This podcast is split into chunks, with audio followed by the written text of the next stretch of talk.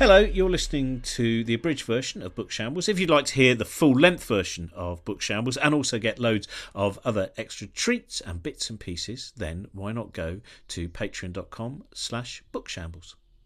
Anyway, here's the abridged version with loads of really interesting things that were cut out. I mean, there's lots of interesting things you're still going to hear, but some of the things you're missing out on. Hello and welcome to Book Shambles. Producer Trent here. Today's guest joining Robin on the podcast is the comedian Daniel Sloss to talk about his Everyone You Hate Is Going to Die and other comforting thoughts on family, friends, sex, love, and more things that ruin your life. That has just come out in paperback, so look out for that. Thanks as always to our Patreon supporters. Uh, a special that's gone up for Patreon supporters this week, uh, yesterday, in fact, is a new half hour video with Robin going through all of the books he bought on the first leg of the Horizons tour and uh, picking out a top 10. We filmed that last week. He is set off now on leg two back to the US and Canada with Professor Brian Cox. So expect a lot more tour diary entries and book posts and episodes of Taking the Universe Around the World. Our new podcast, keep an eye out for that. Uh, our new web series, Making Tracks, uh, first episode of that come out this week as well, uh, with Simon Patterson uh, in Gibraltar, uh, learning about the macaque monkeys over there. So go onto our YouTube channel for that. Enough of all of that on to today's episode of the show. Here is Robin and Daniel Sloss. Hello, welcome to Josie and Robin's Book Shambles. Josie's not here again, by the way, uh, but she will be back soon, in fact, when I'm away. It's like we don't get on anymore, but I think we're into uh, probably about that kind of 45 minute sequence in a Rock Hudson and Doris Day movie where we've added that extra level of jeopardy. Um, but uh, yeah, as I said, she's going to be back very, very soon. Um, I should say that today um, I'm, I'm, currently I'm, I'm just round at my sister's, and where sometimes I record the show. And just so the listeners know, Trent, our producer, hasn't added a rural soundtrack for this conversation with Daniel Sloss. That I am in a room with a cardboard box uh, containing uh, six uh, chicks that are becoming chickens that are just growing up. So when you hear in the background why have they added the sound of chicks trying to leave a cardboard box? It's fully open, by the way, and it's fully heated and everything, so I don't think there's any level of animal. No animal cruelty is ever used when we make book shambles, but that's the noise uh, you will hear in the background. Um, today, you're talking to someone who uh, you may well have seen his specials, which uh, uh it covers so many topics, so many ideas. It's one of those really annoying things that when you look back at your comedy career and you realise how useless you, you still were in, in your early 30s, might still be useless at the age of 53 as well. Uh, and this person has been creating comedy and on very very in very interesting areas. Uh, and it's amazing actually sometimes to see the incredible trust that an audience give him because he's very very funny as well.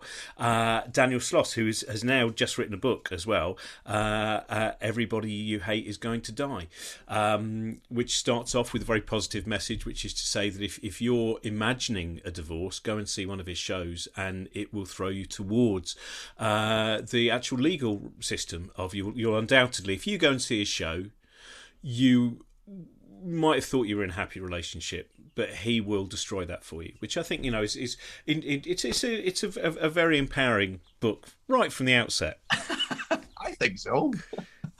Well, it is. It's a fact. I mean, this is a thing that the first thing I wanted to say, I, I want to ask about the writing of it because when I was reading it, it is a volcanic eruption to me. It was the there is incredible momentum which is a very hard thing to do, I think, which is I think your stand up voice is beautifully conveyed at the same time as it being a book. If you see what I mean, it's not. I don't feel like I'm reading a script. well, thank you very much because that's what I was going for. Because I'm not an author, so I was like, I can't write this book as somebody who has a very, uh, you know, I, I, I, I always enjoyed English at school, but that doesn't mean I passed it. It doesn't mean I was like the best in the class. I would like, you know, writing out my thoughts and uh, about books that we'd read or things that we were studying, and then to actually, you know, do that. I, I, I know I don't have the linguistic skills to compare to the people I love reading. All I have is my very obnoxious, loud, semi-drunk voice, overly confidently stating opinions that I shouldn't really be trying to to justify. One of the big worries for me with the book is was I was so nervous that the when I'm on stage, there's the twinkle in my eye, right? And and it's so much of the performance is, you know, when you're saying something that is indefensible, and the joke is that you're trying to defend the indefensible.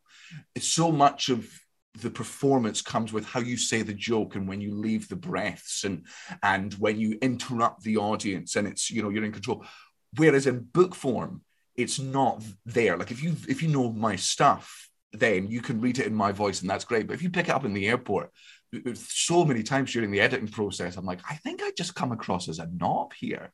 Like if I'm if you're just like a neutral and you see a shiny yellow book that goes, everyone you hate's gonna die, you're like, oh, that sounds interesting. And then you know the swear counts well over a thousand, and it's you know horrible stuff. I, am not I'm not sure how it comes across to the the the neutral, but I mean, I guess I wasn't I wasn't expecting the neutrals to ever buy the book, so I was just going, let's I'll be selling these after shows. These are for my people who understand me already.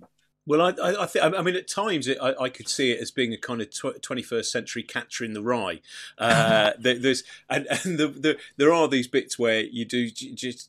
that's what I, I, really liked actually. Is you open the book and almost immediately it kind of says "you idiot," uh, yeah. which is one of the things that you play with quite a lot in in in stand up as well. So, how did you get to get that voice right? What was your? I mean, how many drafts did this book go through? Did, did I get it right?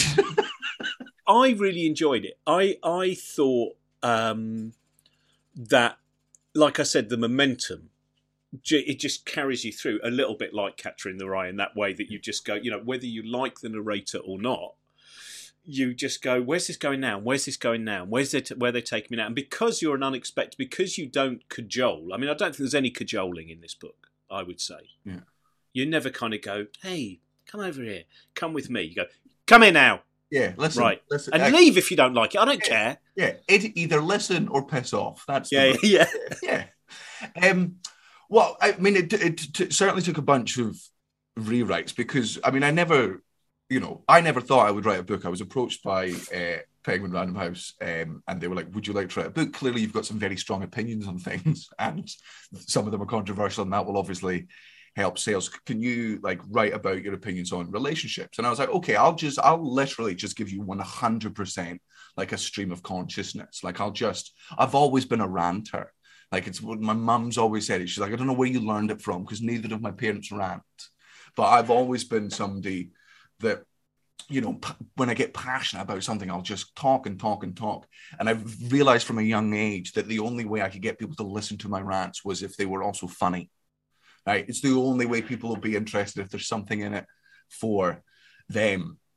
So I sort of had the stream of consciousness on, on, on each type of relationship, and then I would send it through to the editor, and he was just like, "Yeah, great, cool, next one." And I'm like, "No, no, no, no, no, no, no. I need infinitely more feedback than that. Like, I, I you know, I." I, I want to know what I've got, what I've gotten wrong, which of my opinions are just stupid here. Where, where am I being antagonistic? Where it doesn't scan or whatever? And I had all these, you know, anxieties because you know, I none of us want to. Well, no, that's not true. I was going to say none of us want to actually offend people, but that I, but I, I can't say that with all honesty. There are there are groups of people who I take great joy in offending. I think there are people out there who deserve to be annoyed, and if I can be the one to do it, then so be it. It's my superpower. Um, but when you're just having a stream of consciousness, unlike with stand up, you know, you where people can't really go back on what you said in a live performance. You can roll over the things that you get mistake. People can go back and be like, hold on, what does this sen- sentence actually mean here? Let's break this down. Let's, you know, take it, not necessarily take out of context, but like really look into it. And, you know, when you use language the way so many of us do, it's very possible that in your rants uh, attacking someone else that you can accidentally bring other groups into the crossfire. So, you know, if I was attacking, let's say, religious people who I'm not, and not any particular religion, just any religious person in general, if I'm attacking that, uh, I want to make sure that I don't want to attack all religious people. I want to attack the religious people that I dislike. And that's the ones that use their religion to justify evil. They use their religion to uh, force their uh, opinions on other, enforce their lifestyles on other people and dampen other people's lifestyles.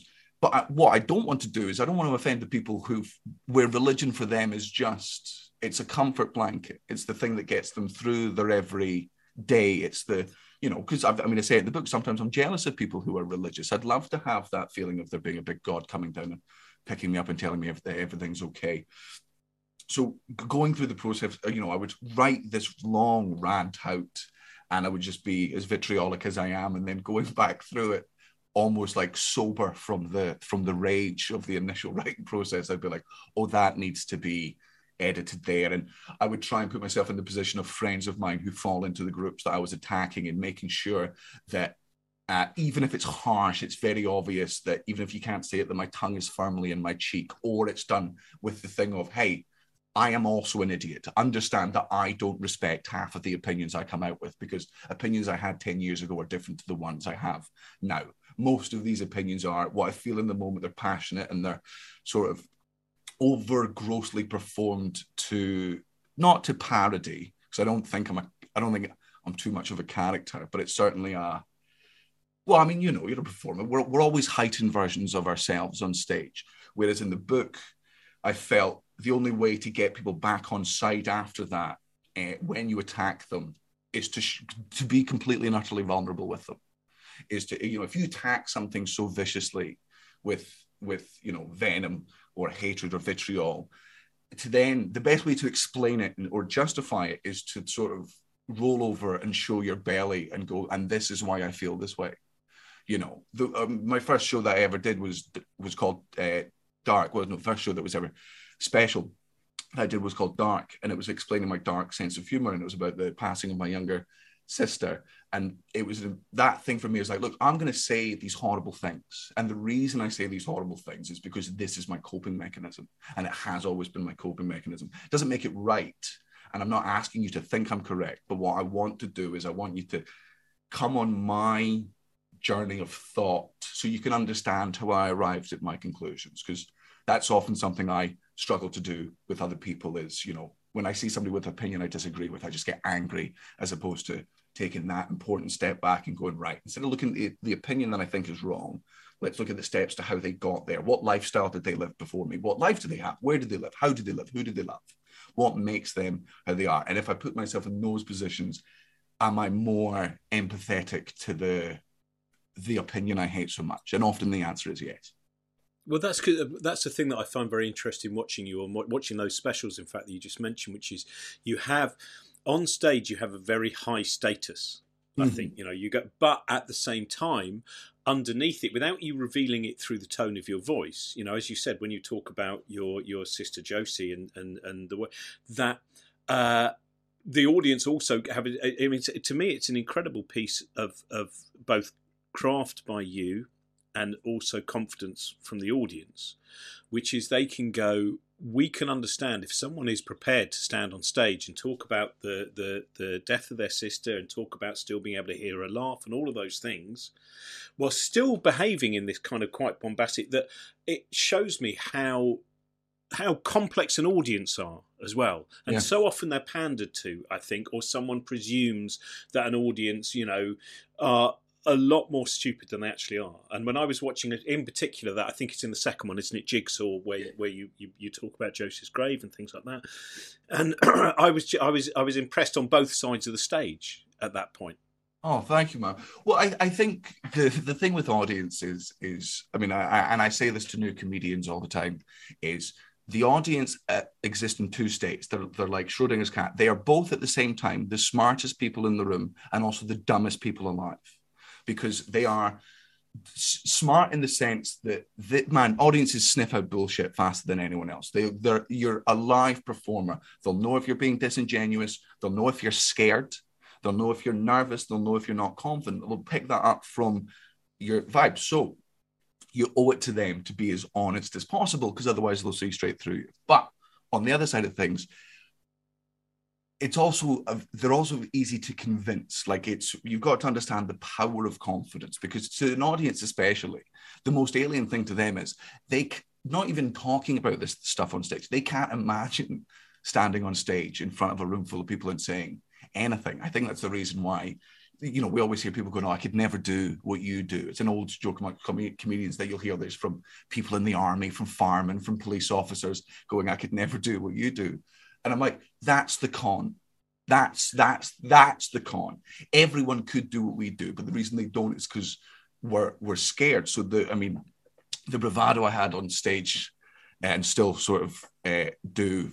I mean, at this point, it just comes from experience. Originally, it was the arrogance of youth. I was too stupid to realize that what I was doing was scary on stage. Um, but I also think with audiences, I've spent so much because my career's gone through so many phases and my comedy's changed over the years as well. I've had to shed audience members a lot.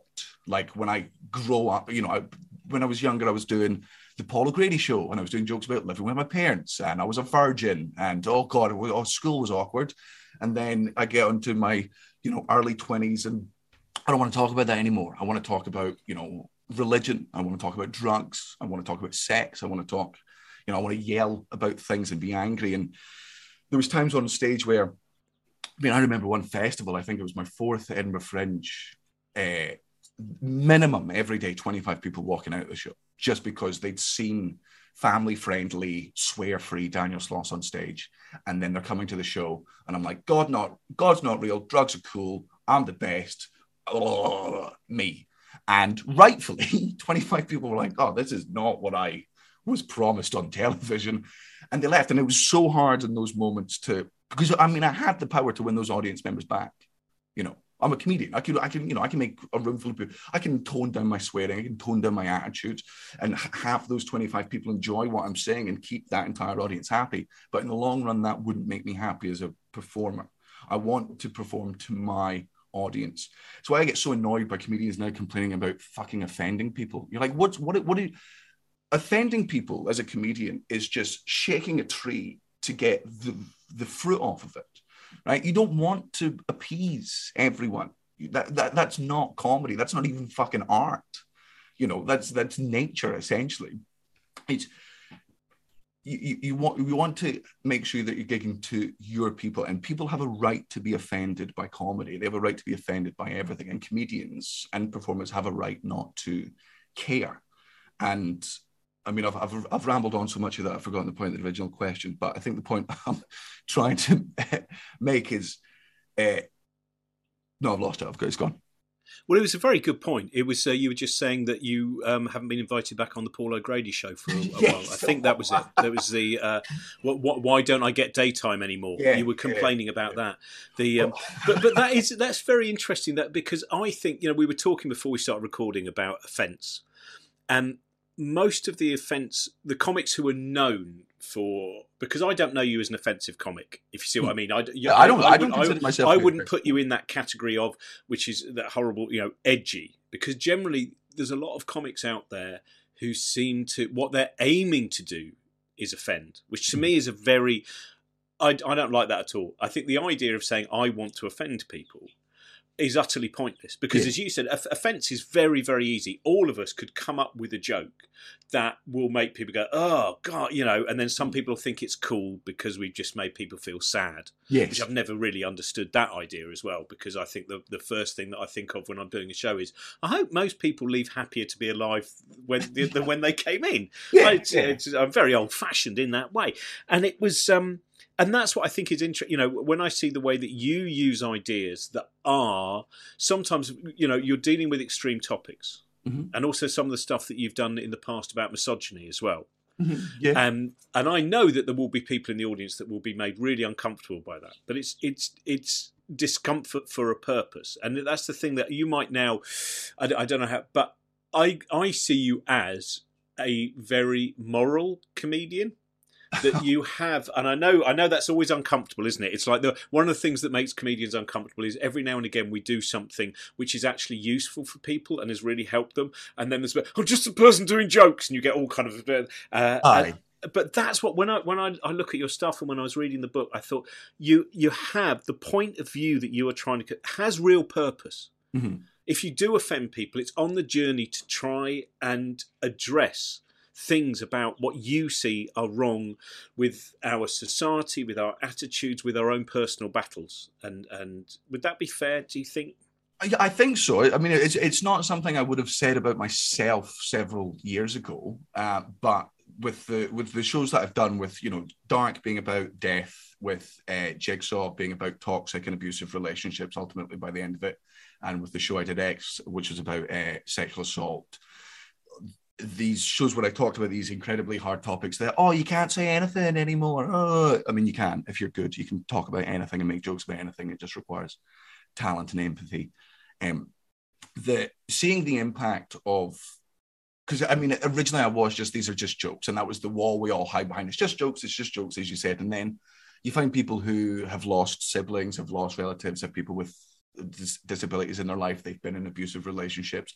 They've been sexually assaulted. They know somebody that's been sexually assaulted. All these things that come up, and after doing these shows and talking to these people and seeing the positive impact that it had on their life, to just have the conversation out there, to have these taboo things not necessarily normalized, but spoken about in a way that's not demeaning them or undervaluing them, but still put bring them into the public and making people laugh at them, but making them laugh at the right side. It's like I, I get so I mean I'm, I'm no I'm rehashing territory I've said here, but I get so bored of people saying that you cannot say anything anymore. You can. You you just have to make sure you're approaching it from the right place. Who is the joke for? Who is it against? Very importantly, those two things: who's it for and who's it against, and what's the purpose of the joke? Is it, it it should always be to make them laugh, but who are you trying to make laugh? Are you trying to make the good guys laugh? Are you trying to make the bad guys laugh? And are you adding anything to the conversation, or are you just rehashing the same hack shit that people have been doing for the past twenty years? Because man, we could all sit down and write a twenty-minute set of hack stuff that would rip in any club any weekend.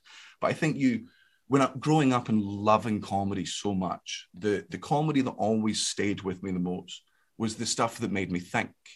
Like, you know, I, I love Lee Evans. When I was growing up, Lee Evans would make me sob with laughter. But I go see his shows, and then afterwards, people go, "What did he say?" And I'm like, "Oh, um, he had this bit like about like a, a washing machine, and like it was good because he was like, and you know, and you just and you can't really catch on the magic because that's the magic of Lee Evans. Whereas the shows I really loved uh, were the ones where comedians would go on stage and challenge the audience, not aggressively, but in a way where they would talk about su- subjects that people normally didn't talk about or have the courage to talk about, and and and make you think and change your mind. Like I, Jim Jefferies, uh, one of the earliest routines I remember him doing when I was growing up was the one about him taking a friend of his who had, uh, oh, I can't, it wasn't cerebral palsy, but it was um, some sort of degenerative disease. And it was the first time I'd ever seen somebody speak about disability on stage in that way. And it was done in the way that, you know, when he was making fun of him. Of course, you make fun of if you're your friend's your friend, you make fun of your friend about anything. Like that's what f- friendship is. And it was done in this really empathetic way where it was still very real and and it made me think about so many things. I mean, and another good example of his stuff is the gun control routine. I mean, I, which I, you know, you, you, can think what you like about Jim Jefferies, but that 20 minute gun control routine is one of the greatest stand up sections I think ever written in it because it really, there's no way you could have left that show not thinking about that joke for days and days after because he would funnily dismantle arguments. And I remember going, oh, that's a really powerful thing that that's a really powerful thing. And it's not a responsibility that you have. I will defend any comedian's right to make any joke about any subject. But behind closed curtains i will be like what the fuck was that about? Like why are you making jokes about them? Like what's what was the was it just to make yourself feel good? Was it to like make it you know just to, to, do you like the feeling of bullying occasionally? Or are you doing jokes to try and challenge people? And you don't necessarily have to. You have a responsibility to do that. But as I've gone on with the more shows I've done and seeing the impact, the positive impact it can have on people and the conversations it can start with people. Like if you can make people start having a serious conversation from a joke you told, it's a really powerful thing. And and and maybe I'm getting high on a power trip, and you know, uh, uh, but I, I really think it is. It's such an interesting art form that we do like it's you know we're clowns we're just we're you know at the, at the, end of the day you know we're the we're not necessarily just clowns. I, I think it's more of like court jesters, because the point of the court jester was he was the only person that was allowed to come in and laugh at the king, and that was the only time everyone knew. And I think that is what it should be now, which is, hey, I'm I'm a big dumb idiot. I'm a big dumb idiot, but this is fucked up, right? And it might not be fucked up for the reasons you think so, but here's why I think it is. And we're laughing at me the whole time, and and even if you disagree with it, it, it you know, I've always I always like comedians who can say stuff that you disagree with and then twist the argument around. So in this one little frame, it makes sense. I think that's such a fun skill because that doesn't convince the person in the audience that that argument is true, but it does make them think about their own opinions on it and causes them to have discussions after. Well, that's it. I, I was thinking about um, empathy. You mentioned empathy, and that to me seems to be a very, you know, that sometimes you'll hear uh, the comics that in particular in, in, enjoy offending people, and then they'll say a joke's just a joke.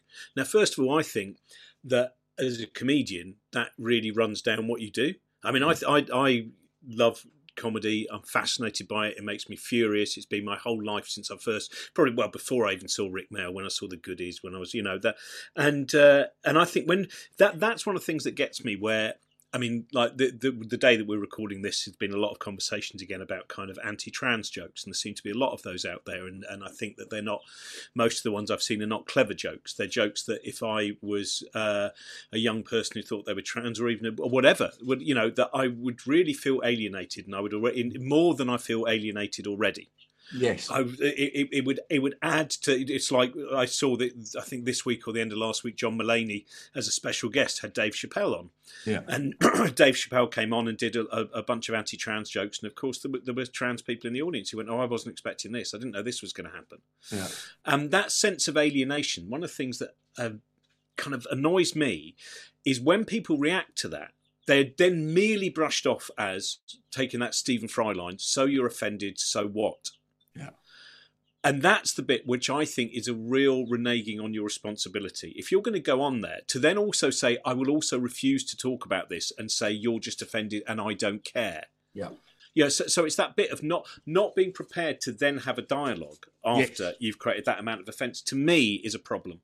Well, uh, the, dialogue is so. um, I hundred percent agree. The dialogue afterwards is so important. When I was writing X, which was the show about sexual assault, because I'm a man, I'm a white man going on stage talking about something that affects. You know, my my audience is just above fifty percent women, right? So when, when I'm going on stage and I'm talking about sexual assault, whether I like it or not, there's nothing I can do here. When you're talking about sexual assault on stage, you are talking about something that has affected minimum minimum one third of that room take any random room in the world, right? Any random audience, walk in there. I guarantee you, when you talk about something like that, you're bringing up something that affects a third of that crowd. Now, that's true for cancer. That's cute. That's true for death. Man, death. Death affects 100% of people. And you've got to understand when you bring up the worst moment in somebody's life, even in comedy, even if it's just in passing, how they react to it is their responsibility in a way, but you don't get to just dismiss it. You don't get to dismiss, oh, you reacted poorly to me reminding you of the worst thing that ever took place. But what you can do is you can open up. I mean, after I did the, the first preview of X, man, it was really bad. In fact, it was, I, I, I was a white man in clogs stumbling through a minefield, and I'm pretty sure I hit every single last one of them. But after the show, like just at the end of it, I said, right, just blokes in the room, just be quiet for just a second. To the women here, should I ever do this again? Should I ever, or or is this is this just like some stupid white knight stuff, and I'm getting high on my own supply, and I think you know I'll be the hero of it all. Two, if it is worth talking about, what did I get wrong? And three, what else should I discuss? And afterwards, Matt, it was overwhelming. Like they came up, it was overwhelming. Yes, please do continue talking about it. Here's the bits that you definitely got wrong, you stupid idiot. Don't say that. That was dismissive. That was this. That was that. Here's how you should do it. And as the show went on, and it, and it got better and, and, and the feedback was good.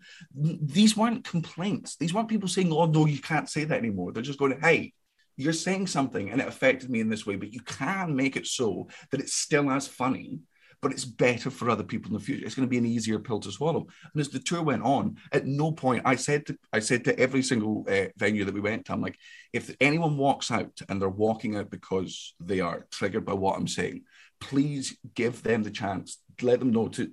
I'll talk to them after the show because I want to know what it was, and I want to know if I can what I can do so that doesn't happen again. Because as you said, the point is never to offend those people. The last thing I wanted to do in those moments was to offend the people affected by this. But it's a really difficult topic that has to be spoken about.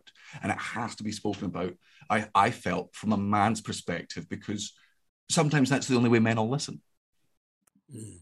That is. Uh it's interesting also when when you mentioned cancer, it made me think of. Did, did you ever um, see the work of Barry Crimmins? Do you know Barry Crimmins? I recognise the name. He he Bobcat Goldthwait made a, a, a, great film about him called Call Me Lucky, um, and uh, it's it's an incredible film. He he faced some really terrible terrible things happen to him when he was a very little child, and then he his his stand up was very brilliantly angry at the, all the right topics. But I interviewed him once. We were talking about what he would say and what he wouldn't say on stage, and I said, "Do you have any kind of you know what don't you talk about?" And and he just said, "He said I've never done a joke about cancer." He said just because I've never thought of one funny enough that it would then mean that I didn't mind the fact that I'd made someone remember someone they'd lost or their own current situation or whatever it might be. And I think, you know, that comes into that, that bit of going, you know, why do I, it, it's got to be such a good joke. Yes, if I'm possibly going to, and and then he just said at the, at, at the end, and he he tackled some you know terrible, you know he, he actually ended up he took AOL to it got, eventually got to a committee in Washington when he found out that basically AOL in the early days it was just really easy to share images of child abuse and stuff like that, and he really fought against all these things. He was you know all those things that people are so quickly called a snowflake, and Barry was you know the, the, I mean I think most people are called snowflakes aren't snowflakes anyway, whatever that might yeah. you know, entail. But it's um but yeah he was and he always he said, you know, you have to remember words are shrapnel and think about the direction that you're firing them in. And that's the thing again, which is I I I, what, I love about watching your work and and you know people like like James Acaster as, as, as well, and obviously my friend Josie Long and lots of other is I can see the level of thought that goes into what do I want to, what am I intending to do mm. with these words, and what do I hope, what is the best possible outcome of this? And will people go home? As you said, that thing to open up a conversation, I think is such a that, that bit of talking to a member of the audience afterwards, or when they want to tell you a story because you've opened up, you know, there's that, that weird thing which I mean you, you were talking there a little bit earlier about that priestly thing that can happen. And I think it does happen actually. It's that odd bit. A stranger they don't really know, but they've come to trust through the way that they've used anecdote and they may well then share a story with you at the bar afterwards, yeah. which they haven't actually told people who they really hang around with, yeah. because you are the stranger that's passing through. Having conversations with these people, you go, ah, right, okay. They're, they were upset. I'm not going to change the joke uh, unless they make a very valid argument, in which case, and it's happened occasionally. Somebody will go, just to let you know, here's why I think that joke's actually quite weak and actually bad. And I'll go, oh, fuck. oh, yeah, okay, yeah, I guess it is. And people be like, oh, that's cancel culture. That's silencing. You go, motherfucker, that's learning. That's learning. That's what life is. Comedy is perpetual cancel culture if you look at it that way, because every single night we might go out there and you come up with a new idea, or you've had a new idea that you've written on the train, and you go, "This is the greatest idea ever," and then you sit there to total silence, and that joke has been cancelled. Yeah, you know, yeah. after five times of trying that joke in different ways, that joke has been cancelled. Yeah, it's funny. Yeah, and, it, fact, it just wasn't funny. Yeah, we cancelled the jokes. Like we're the ones that go, "Oh no, that's that that that can't be done." Um, yeah, I mean, I, I mean, let's not get too much onto the cancelling thing because I could talk about it for days. But just remember, every comedian that has ever been cancelled is currently on tour right now. If you visit their website. Hello, sorry to disturb the conversation. Just to say, you are listening to the abridged version of Josie and Robin's Book Shambles. If you'd like to hear the full version, then you can support us via Patreon and get all of the other bits of tittle tattle that dropped out of our mouth. What, at what point did you that transition from you being the guy on the Paul O'Grady show saying, "Oh, living with my mum and dad's really difficult," yeah. to then starting to because I think it's. I remember talking to Jo Brand years ago, and Jo said, you know, I don't think you can really be a comedian until you're 30 because you still don't know who you are. Whereas, of course, now there's. I, I think there's been younger and younger people starting into, and I, and I think one of the things that perhaps helps as well is there's never been such easy access to every single comedian that's ever lived. So yes. there's a fantastic open university training ground via YouTube and loads of other places. But that you are growing up on stage. You are, you know, sometimes I imagine within months you can look back at a show and go, "Oh, I don't think that anymore." Yep. And what, how was I that comedian? That that's a lot to deal with. Yeah, and it's hard. It's hard, man. Um, it's it's very difficult to you know. There'll be times when I'm on stage, and you know, on an 18 month tour, and then month 17, I'm like, I don't believe in this joke anymore. Like I absolutely 100% believed it when I wrote it, but I don't feel that way anymore. And the audience can tell. Uh, they sniff it out if you're if you're not honest. See, I, you just kind of have to cut it, or you have to uh, rewrite it. The thing that I'm coming to terms with that I'm not so great at yet is um man, I've had I've got so many jokes in the past that if I were to look at now, I'd be like, oh, I don't believe that whatsoever. But I think um that's why I'm always honest on stage, and that's why I always add the caveat in of, hey, I'm a big idiot and I get things wrong. Like this is, I'm not, even though it sounds like I'm lecturing and I'm posturing as somebody that knows more than you, that's the joke. I'm an idiot that's lecturing the masses. And although, although there's a, the occasional kernel of good advice or, or wisdom in it, it's still, I make sure that it's still thoroughly wrapped up in silliness and dumbness and uh, and just jokes sometimes, just to make sure that when people go, "Hey, that's definitely wrong," I'm like, "Probably," and I'll grow, and I and, and you know what, and I'll call back to it. I mean, I'm doing shows. I mean, man, I I wrote the show Jigsaw, which people have misinterpreted greatly ever since it came out, because it's a show that broke up so many people. Uh, it was never about breaking couples up, though I did take perverse enjoyment in it.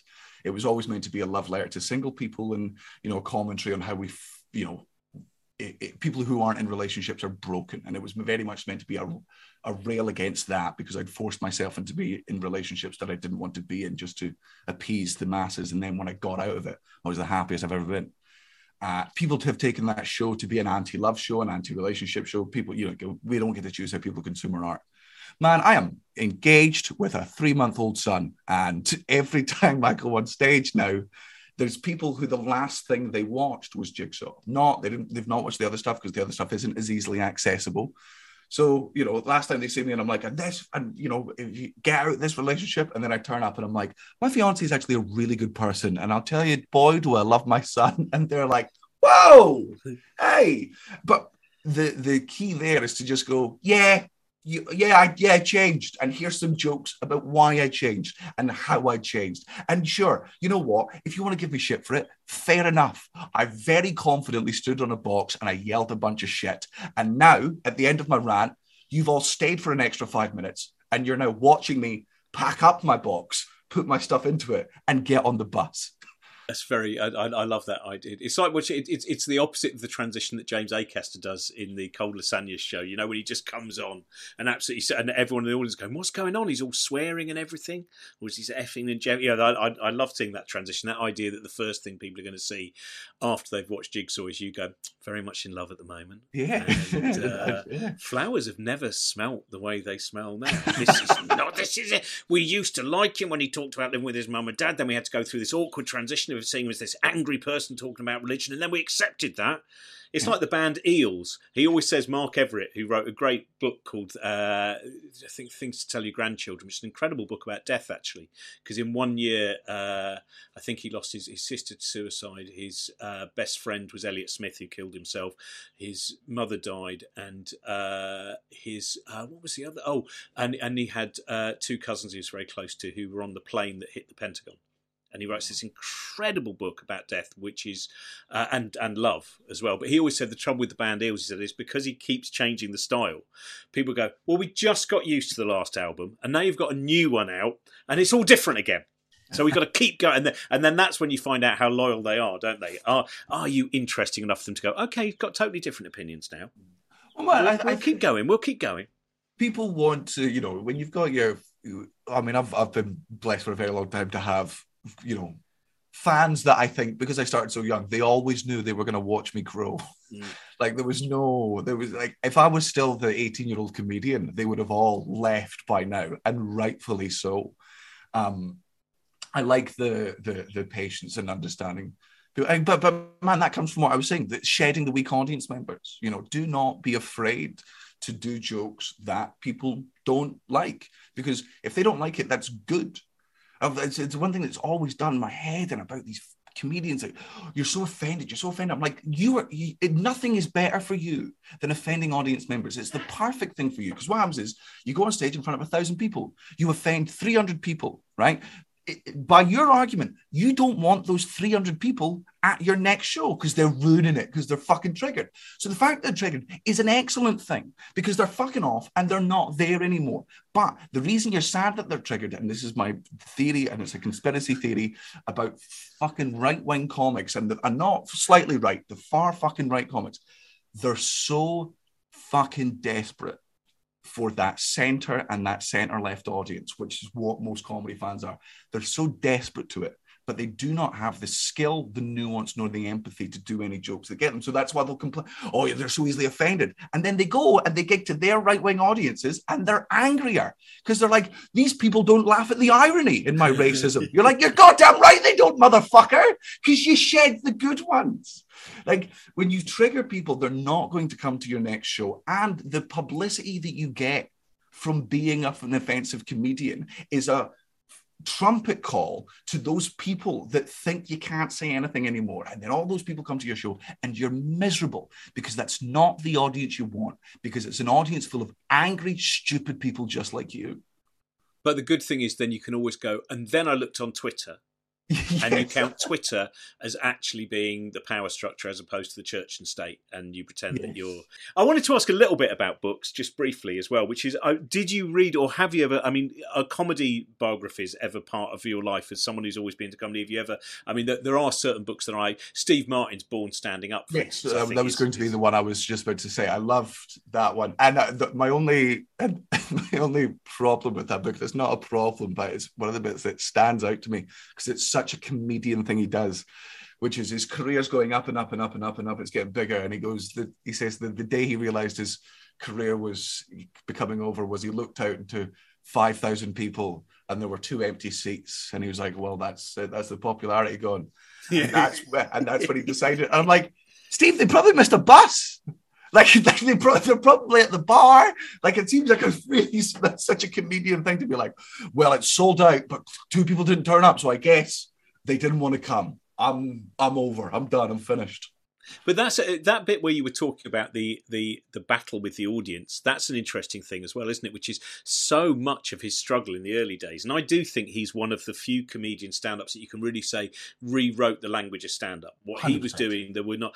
And and that bit is he battles, he battles, he battles, and then he gets to Hollywood Bowl, and everyone just cheers everything. Which previously, when he'd been, you know, in in, in some little club in Sacramento with an arrow through his head, or you know, singing, said, you know, the, the the I forget the now name the the shark song thing. You know, people have been booing. Yeah. And now people cheered before he'd done anything. And he was like, and that finding that intermediate stage where you go, I've made them laugh, not just them going, he's going to do the bit. But that's the bit you used to boo when you didn't know I was before I was famous. Man, that's that's why I think, and without naming names, uh, that's why I think comedians, so many comedians, plateau at a certain level of fame because they lose the ability to gig to a neutral audience. And the neutral audience is the most important audience in the world. You can make your own fans laugh with anything. You know, if you walk out on stage to just your people, they're there. They're, they're on board. They've, they've drank the Kool Aid. They know the language. They know the nuance. They'll laugh at everything. The important thing is to go to people that don't know you and win them over to get them on site because that was the skill that we all started with when we were all nobody. And I think you get to a certain level of fame where that stops existing. And that's why so many comedians, again, without mentioning name, when you watch their specials now, you go, oh, oh, I mean, it was fine, I guess. It's not what he or she used to do. Um, and it's not as interesting, and it's not necessarily their fault. It's because they went on stage, to, they tried to find a neutral audience, and they can't find one. They go on woo and everything, and then everything. There's no editing process. There's no bombing. There's no feedback or pushback even. Um, another guy, I mean, comedians' autobiographies. I always, I liked, uh, I love, I love Kevin Bridges one, um, um, uh, and Frankie Boyle's uh, one. I did love. Uh, Katherine Ryan's autobiography. I'm reading just for parenting advice because uh, she apparently somehow she can teach her like six month old son not to shit in his nappy, and I'm like, that sounds like a life hack I absolutely need in my life. Um, thanks for sorry we didn't talk very well i mean we didn't well your book is basically because it starts of the i mean what was it i presume it was after dark that that was when you got approached saying yeah it was after is... dark and jigsaw came out they got approached and and they just said you've clearly got a lot of opinions on relationships and you have a lot of interesting relationships. Can you can you go into those? And then uh, and then they didn't edit as much as i wanted them to. And now i have a book So, so uh, I highly recommend uh, everyone listen to this to uh, to read that book. And also, I always mention this at any point that there is a captive audience. Watch Barry Crimmins' "Call Me Lucky." Watch Bobcat Goldthwait's film about because I think some of the things that we're talking about are very much covered in in that film as well. And Barry unfortunately died a few years ago, uh, quite suddenly, and is a you know when you have do you have certain I'll, your people that you feel not enough people know who they are. Oh, 100%. you who who who who are the ones that let let me give you a chance to recommend someone? Uh, Give me Mark, anything. Uh, Mark Nelson. Uh, when I started doing comedy in Scotland when I was about seventeen years old, Mark Nelson was always the headliner, and just his joke writing and delivery was and still is, you know, second to to very few. Uh, and for whatever reason, he just doesn't have the success that he deserves. Um, I think from for British people who who are getting into comedy who might not know a lot of American comedy, um, Bo Burnham is unbelievable. Um, I think his I watch his show What minimum three times a year just because I think it's so so very very good. It's one of those comedy shows where as a comedian, I sat in the audience and I listened to some of his songs, and I was like, I can't believe he wrote that song just for me. What a weird thing. He's playing to a thousand people, yet he wrote a joke just for me specifically. What a nice thing for him to do. Oh, God, who else? Michelle Wolf. I thought Michelle Wolf special on Netflix. Yeah. Um, I know so many people will say that they don't like uh, watching her because she has quite a shrill voice. If you can get past that, which you should, it's some of the best jokes I've ever ever heard about uh, uh, women's reproductive rights um, and it's phenomenal. It's so good. It's so good. Well, that's sort interesting you mention that again because that's what I know we keep coming back to that, but it's because of the week that we're recording this. But that's one of the things that frustrates me most about the people that the, the those who are supposed edgy comics are railing against is when we see what's going on in uh, the US, when we see what's going on in the UK, yeah. when we see the control, the actual power that the right have, and over the media as well, to be railing against the people who are questioning that seems yeah. to be the wrong target. Yeah, it's, it's, it's the problem we have in the UK right now with all these, you know, right wing comedians being like, "We're sticking to the man." You're like, "Motherfucker, you're the man. Yeah. You've been the man for ten fucking years. What are you talking? And I'm Scottish. You've been the man for my entire life. What are you talking about?" Daniel, thank you so much. Uh, thank you very much, everyone who supports us as well by uh, Patreon and all that stuff. And uh, thank you very much to our producer, uh, Trent Burton. Is it out right now, the book, or is it on its cusp? I'm not sure. No, yes, it's, it's, it's been out. This is It's been out for a year. This is the paperback copies. It was meant to come out, and then the pandemic happened, and then it was meant to be released. But because I fundamentally changed during the pandemic, as we all did, I was like, I'm going to have to rewrite some of these chapters because I certainly don't believe that way anymore. And also I want to write a, a more honest chapter about uh, mental health because mine's deteriorated to shit during that lockdown. So I added that in. We'll, we'll have that conversation another time. Ah, anyway, I highly recommend this. It turns out very, very old book. It's been out for years and years and years. You all read it. Um, and uh, yeah, everyone you hate is going to die. Uh, Daniel, thanks very much. Lovely speaking to you, buddy. Thank you very much for listening. Hope you enjoyed the show patreon.com slash bookshambles to support and get an extended edition of the episode and all the other goodies I mentioned at the top. Like, rate, subscribe to the podcast on Apple Podcasts or wherever you listen. We'll be back next week with another episode of Book Shambles when I'm not sure who our guest will be next week, but it could be Professor Jim Al-Khalili. Take care, have a great week, and we'll see you soon. This podcast is part of the Cosmic Shambles Network. Josie Robbins Book Shambles was produced by Trent Burton of Trunkman Productions.